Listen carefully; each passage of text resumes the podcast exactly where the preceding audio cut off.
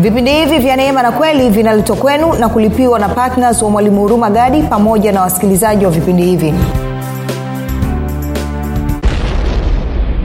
Huwezi ukapata nguvu ya mungu ikatenda kazi katika maisha yako pasipo uwepo wa mungu. Na uking'ang'ana na nguvu ya mungu unaweza ukapata matokeo kwa kiasi kidogo sana. Lakini ukipata uwepo wa mungu ukaweza u, u, si okay ngoja niseme hivi.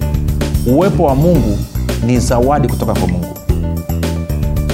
Na kwa kadiri ambavyo utakuwa ukithamini huu uwepo wa mungu katika maisha yako ndivyo ambavyo huu uwepo wa mungu na nguvu za mungu zitakuwa zina ushawishi mkubwa katika maisha yako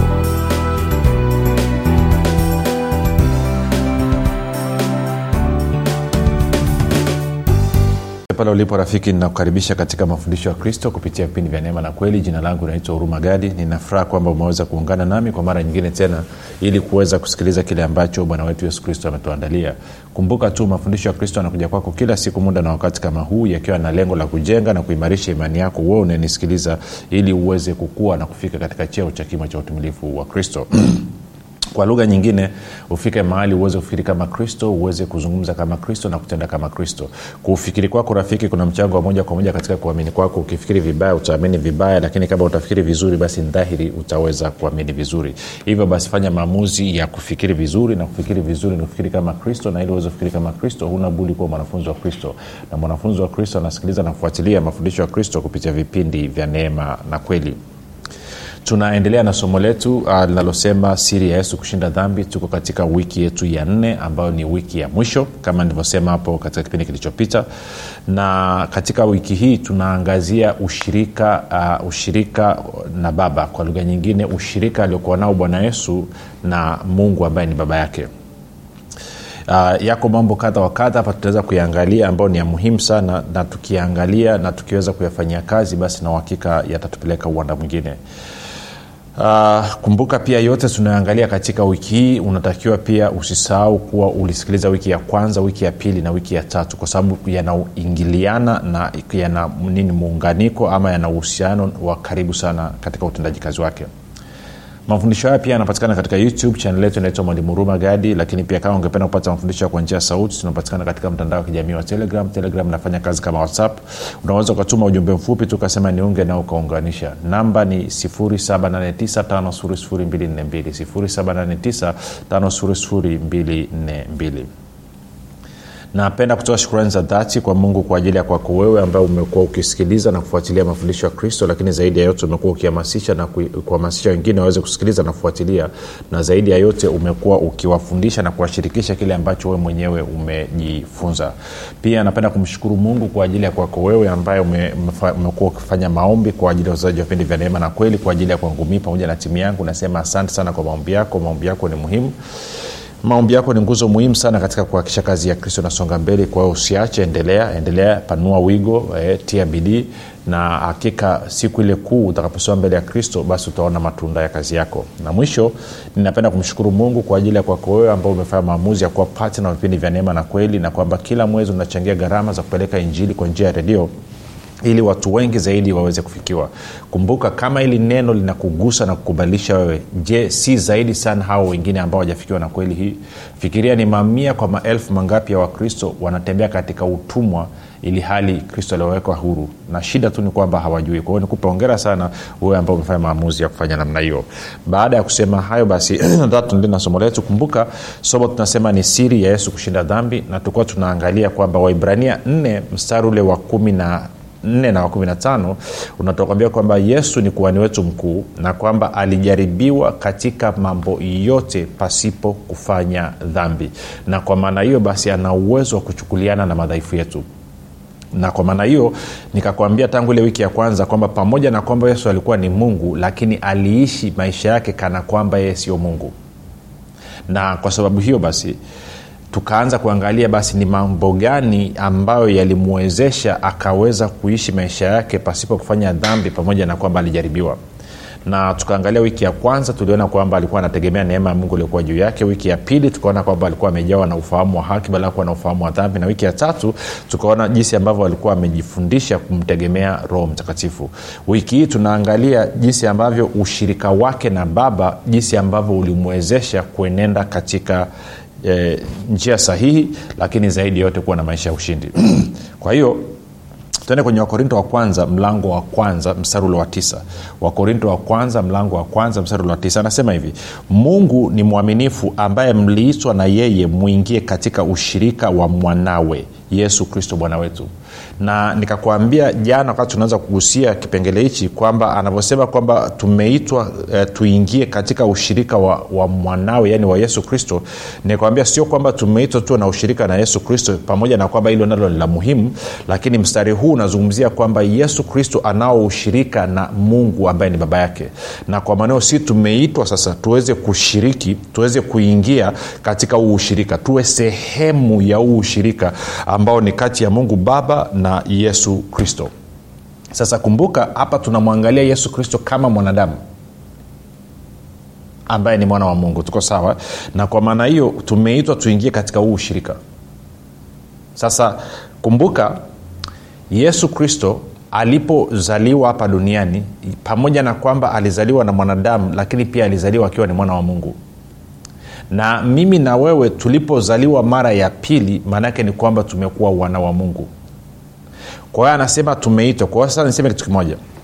Kwamba neno linatuambia kwamba anasema mungu ni mwaminifu ambaye mliitwa na yeye mwingie katika ushirika wa mwanawe. Ushirika wa mwanawe. Yesu kristo. Sasa kuna vitu kadhaa nataka tuvizungumze hapa. Kitu cha kwanza kabisa ambacho nataka ukione kwamba kwa upande mmoja tunaambiwa kuwa mungu ni baba. Na kwa upande mwingine tunaambiwa kwamba yesu kristo ni mwana ntarudia tena.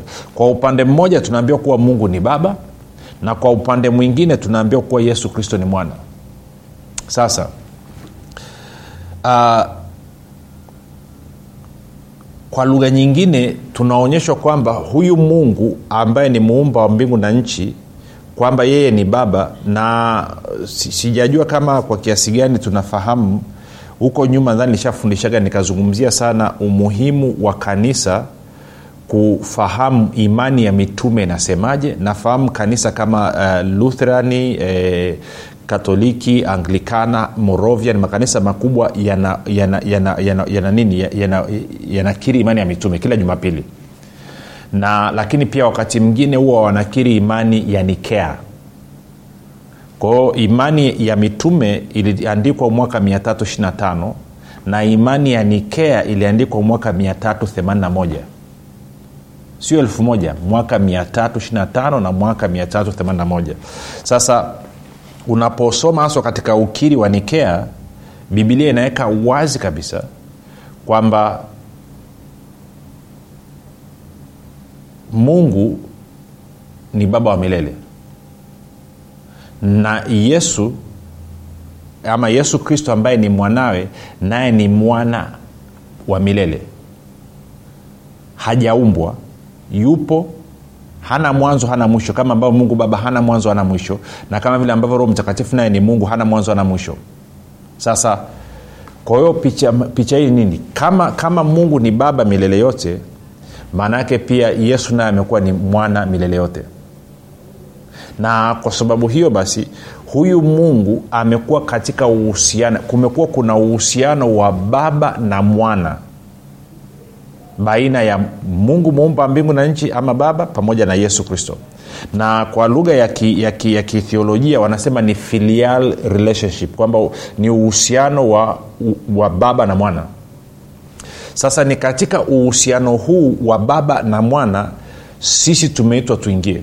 Ndo anasema mungu ni mwaminifu aliyewaita muingie katika ushirika wa mwanawe kwa lugha nyingine ule kwa, kwa, kwa lugha nyingine tungesema sema kwamba mpango wa mungu na kusudi la mungu ilikuwa ni kumwokoa mwanadamu ili huyu mwanadamu aweze kuingia katika ushirika ama katika uhusiano wa baba na mwana uhusiano ambao uko baina ya mungu muumba wa mbingu na nchi na yesu kristo mwana wake mpendwa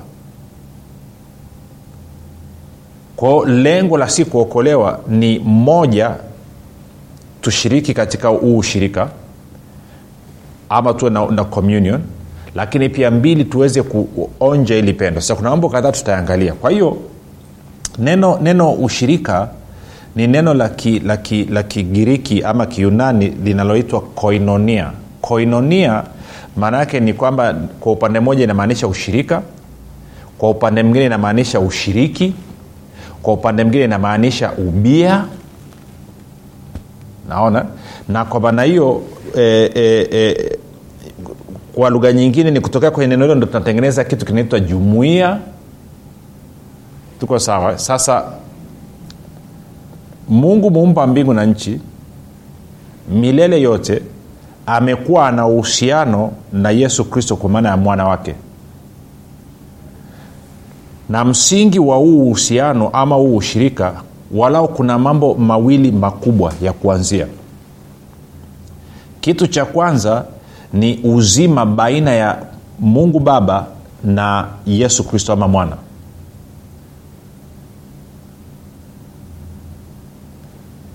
Lakini jambo la pili ni pendo kati ya mungu baba na yesu kristo ambaye ni mwana kwa hiyo anavyosema tumeitwa tuingie katika ushirika ushirika wa mwanawe maana yake ni kwamba tumeitwa tuweze kushiriki katika pendo lililopo baina ya mungu baba na mungu mwana ama mungu, mwa, mungu baba na yesu kristo na tuweze kushiriki katika uzima ulioko baina ya mungu baba na yesu kristo kama mwana. Na kwa hiyo tumeitwa tushiriki tumeitwa tushiriki ya mambo mawili. Sasa kwa, kwa, kwa, kwa, kwa lugha nyingine yesu kristo ametupokea katika uhusiano wake na baba na mungu baba. Na kwa mantiki hiyo basi hili pendo ambalo bwana yesu amekuwa nalo na baba yake kwa lugha nyingine pendo lile okay kwa lugha nyingine mungu ambaye ametuita tuingie katika ushirika wa mwanawe maana yake ni kwamba ametuita ili tuweze kushiriki katika maisha na katika mahusiano ambayo mwanawe mpendwa anayo na yeye. Na kwa sababu hiyo basi kwa kuwa tumezaliwa mara ya pili maana yake ni kwamba pendo lile lile ambalo alikuwa anampenda nalo ama ambalo anampenda nalo yesu kristo ndio pendo hilo hilo analotupenda nalo sisi uzima ule ule unaotembea kutoka kwake kwenda kwa yesu kristo ndio uzima huo huo ambao unatembea baina yetu sisi na yeye kama ambao takuonyesha hapo mbele. Sasa baada ya utangulizi huo mfupi kidogo tutarudi hapo lakini nataka tupige tu, tu kambi sasa tuangalie ushirika baina ya mungu na mwanaye yesu kristo. Ushirika wao ulikuwaje? Kwa hiyo kuna sentensi kadhaa. Tukiziangalia katika mazungumzo ya bwana yesu zitaanza kutupa picha kwamba huu ushirika wao ulikuwaje. Na kitu cha kwanza ambacho tunakiona katika katika ushirika baina ya, ya, ya, ya, ya, ya, ya yesu na, na, na mungu ambaye ni baba yake kitu cha kwanza ilikuwa ni maombi. Kitu cha kwanza ilikuwa ni maombi. Kwa lugha nyingine bwana yesu alikuwa na desturi ya kufanya maombi mara kwa mara. Na kwa maana hiyo wanafunzi wake kama unakumbuka tende kwenye luka 11 nikuonyeshe kitu. Ama tuanze mahali kwanza. Tuanze luka 533 afu takuja luka, luka 11 luka 533 angalia anavyosema anasema hivi no. Oja sorry. Hapana. Tumechemsha tende luka 11 tu. Luka 11 taanza mstari wa kwanza. Anasema luka 11 mstari wa kwanza anasema hivi ikawa bwana yesu huyu alipokuwa mahali fulani akiomba alipokwisha maanake kumaliza kuomba mmoja katika wanafunzi wake alimwambia bwana tufundishe sisi kusali kama vile yohana alivyowafundisha wanafunzi wake. Akawaambia msalipo salini hivi. Kwa hiyo kwa lugha nyingine inatuonyesha kwamba bwana yesu alikuwa ana desturi ya kufanya maombi alikuwa ana desturi ya kuomba. Ndio ilikuwa kawaida yake kiasi kwamba wanafunzi waliokuwa wakiambatana naye waliweza kuliona hilo na wao kupata kiu na shauku ya kutaka kufundishwa namna ya kuomba. Kwa mfano tukirudi kwenye, kwenye luka mlango wa, wa sita luka mlango wa sita tukaenda mstari kama wa kumi na ngapi? Luka mlango wa sita uh, mstari wa kumi na mbili. Anasema ikawa siku zile aliondoka akaenda mlimani ili kuomba. Alafu anasema akakesha usiku kucha katika kumwomba mungu. Umeona kitu? Si kwa hiyo inakuonyesha kabisa kwamba bwana yesu alikuwa na desturi ya kufanya maombi. Na alikwenda akapiga maombi usiku kucha. Usiku kucha. Kwa hiyo ilikuwa ni kawaida yake. Sio, sio labda niseme hivi uki, uki, ukiangalia wakati mwingine ilikuwa kama hivi anafundisha wana, watu, watu anahubiri anapita anaponya wagonjwa alafu ikifika ile jioni anaondoka anaenda zake mlimani. Kwa mfano kama hii hapa tunaona aliomba usiku kucha. Wakati mwingine ilikuwa alfajiri na mapema wanamtafuta alafu anakuta hayupo. Kwa mfano tuende kwenye marko mlango wa kwanza. Marko mlango wa kwanza alafu uh, tuende mstari gani? E, twende nitafute mstari. Twende kwenye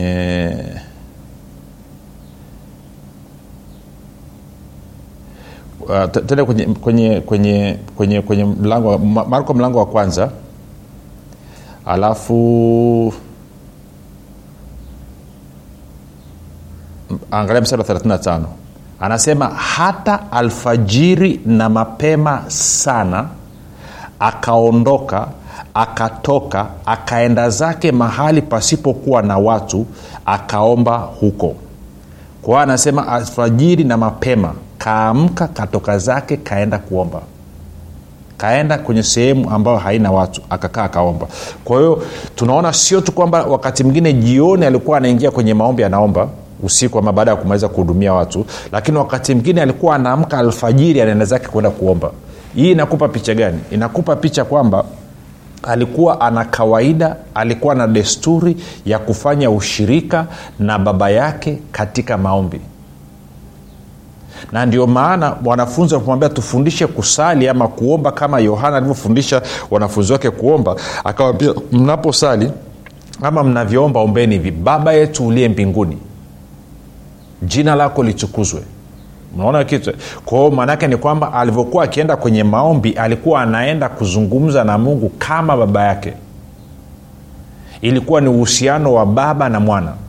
Na ndo jambo ambalo hilo hilo aliwaasa wanafunzi wake na kuwaambia kwamba mnapokwenda kumwomba mungu nendeni mkazungumze na baba yenu anasema baba yenu anajua mnayoyahitaji kabla hata amjamwomba kwahio maanaake ni kwamba alivyokuwa akiingia kwenye maombi ama anavyokwenda kufanya kwenye maombi maanake alikuwa anakwenda kufanya ushirika na baba yake.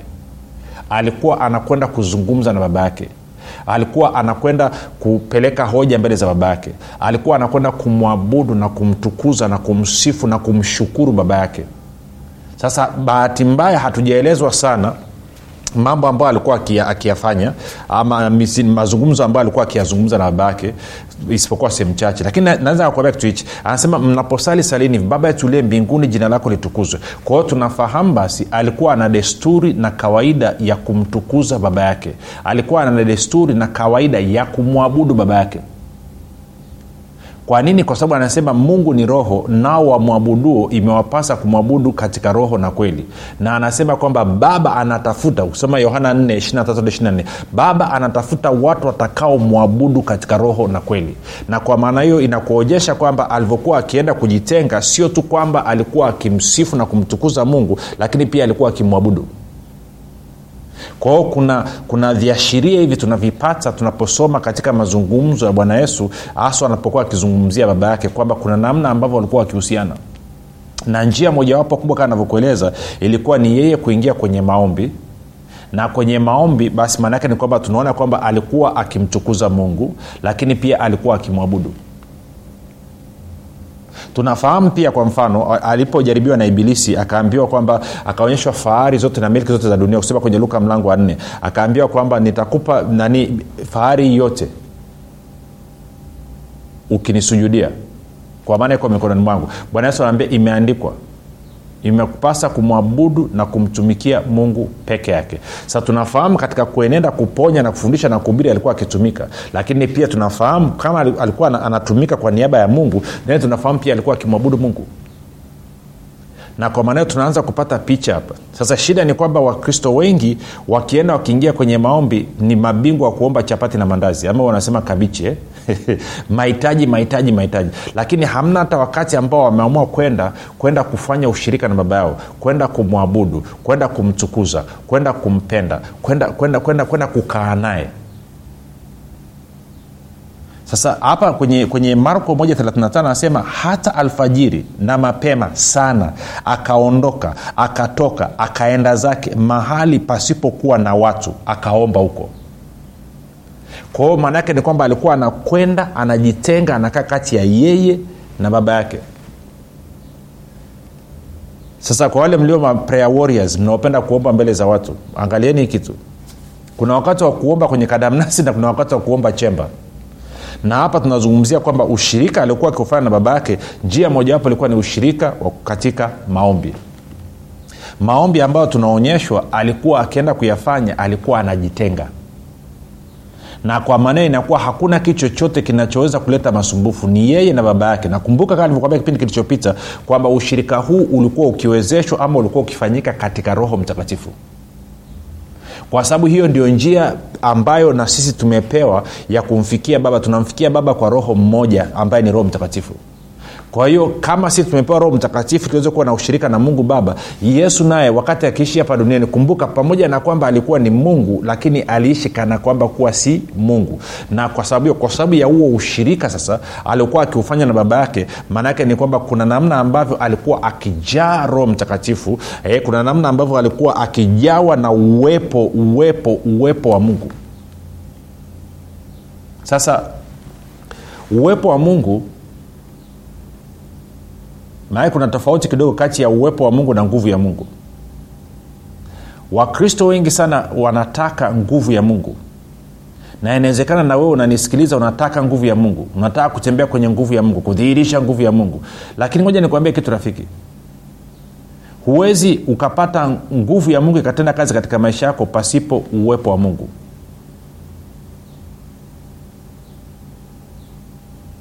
Na ukingangana na nguvu ya mungu unaweza ukapata matokeo kwa kiasi kidogo sana. Lakini ukipata uwepo wa mungu ukaweza okay ngoja niseme hivi. Uwepo wa mungu ni zawadi kutoka kwa mungu.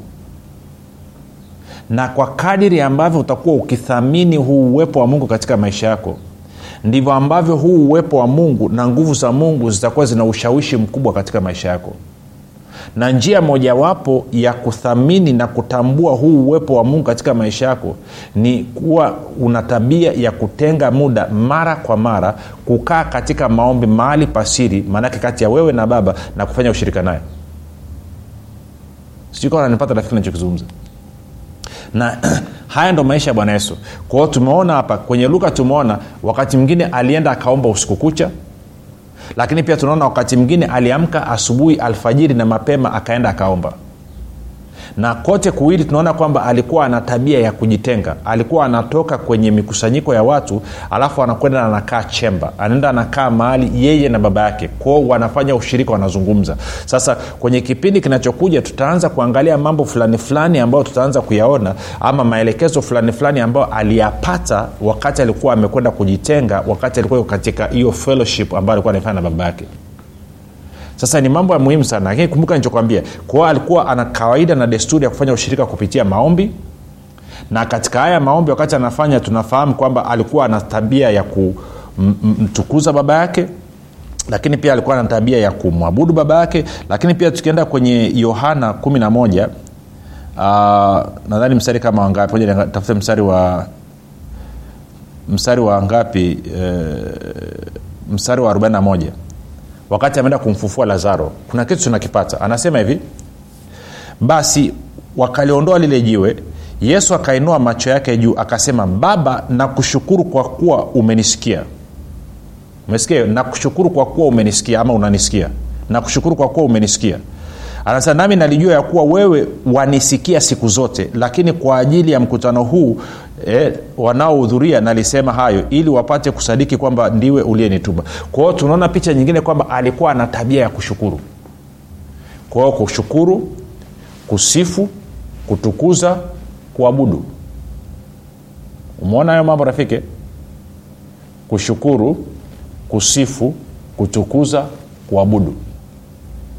Yalikuwa ni kati ya mambo ambayo yanajenga na kuimarisha ushirika wake na baba yake na hivyo kumfanya awe ana ufahamu awe ana uwepo atembee na uwepo mkubwa wa mungu na nguvu za mungu wakati wote.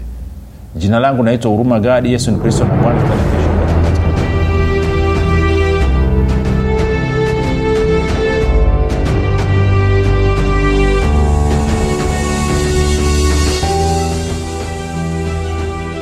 kwa majina naitwa ivet gadi. Niliwahi kuwa na changamoto ya uzazi hadi madaktari wakasema kwamba siwezi kuzaa tena. Lakini nilipogundua uwezo wa mungu ulio ndani mwangu kwamba ninaweza kuumba nikaanza kubadilisha usemi. Nikawa najisemea asubuhi mchana na jioni. Mimi ni mama wa watoto wengi na kweli. Leo hii mimi ni mama wa watoto wengi. Kupitia kitabu hiki utajifunza mambo mengi. Ni jinsi gani utumie maneno yako kubadilisha mazingira yako ili upate lile tunda ambalo unataka kuliona. Utajifunza unapaswa kuongea nini juu ya ndoa yako. Utajifunza unapaswa kuongea nini juu ya uzao wako. Karibu sana ujipatie nakala yako ni shilingi elfu ishirini tu lakini ninakuhakishia rafiki hutojuta.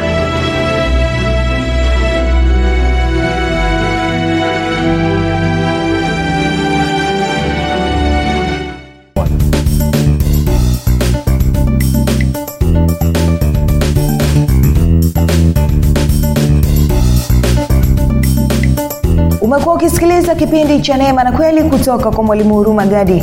Kama una ushuhuda au maswali kutokana na kipindi cha leo tuandikie message ama tupigie simu namba 7645242 au 6735242 au 7895242 nitarudia. 7645242 au 6735242 au 7895242 pia usiache kumfolo mwalimu huru magadi katika facebook instagram na twitter kwa jina la mwalimu huru magadi. Pamoja na kusubscribe katika youtube chaneli ya mwalimu huru magadi kwa mafundisho zaidi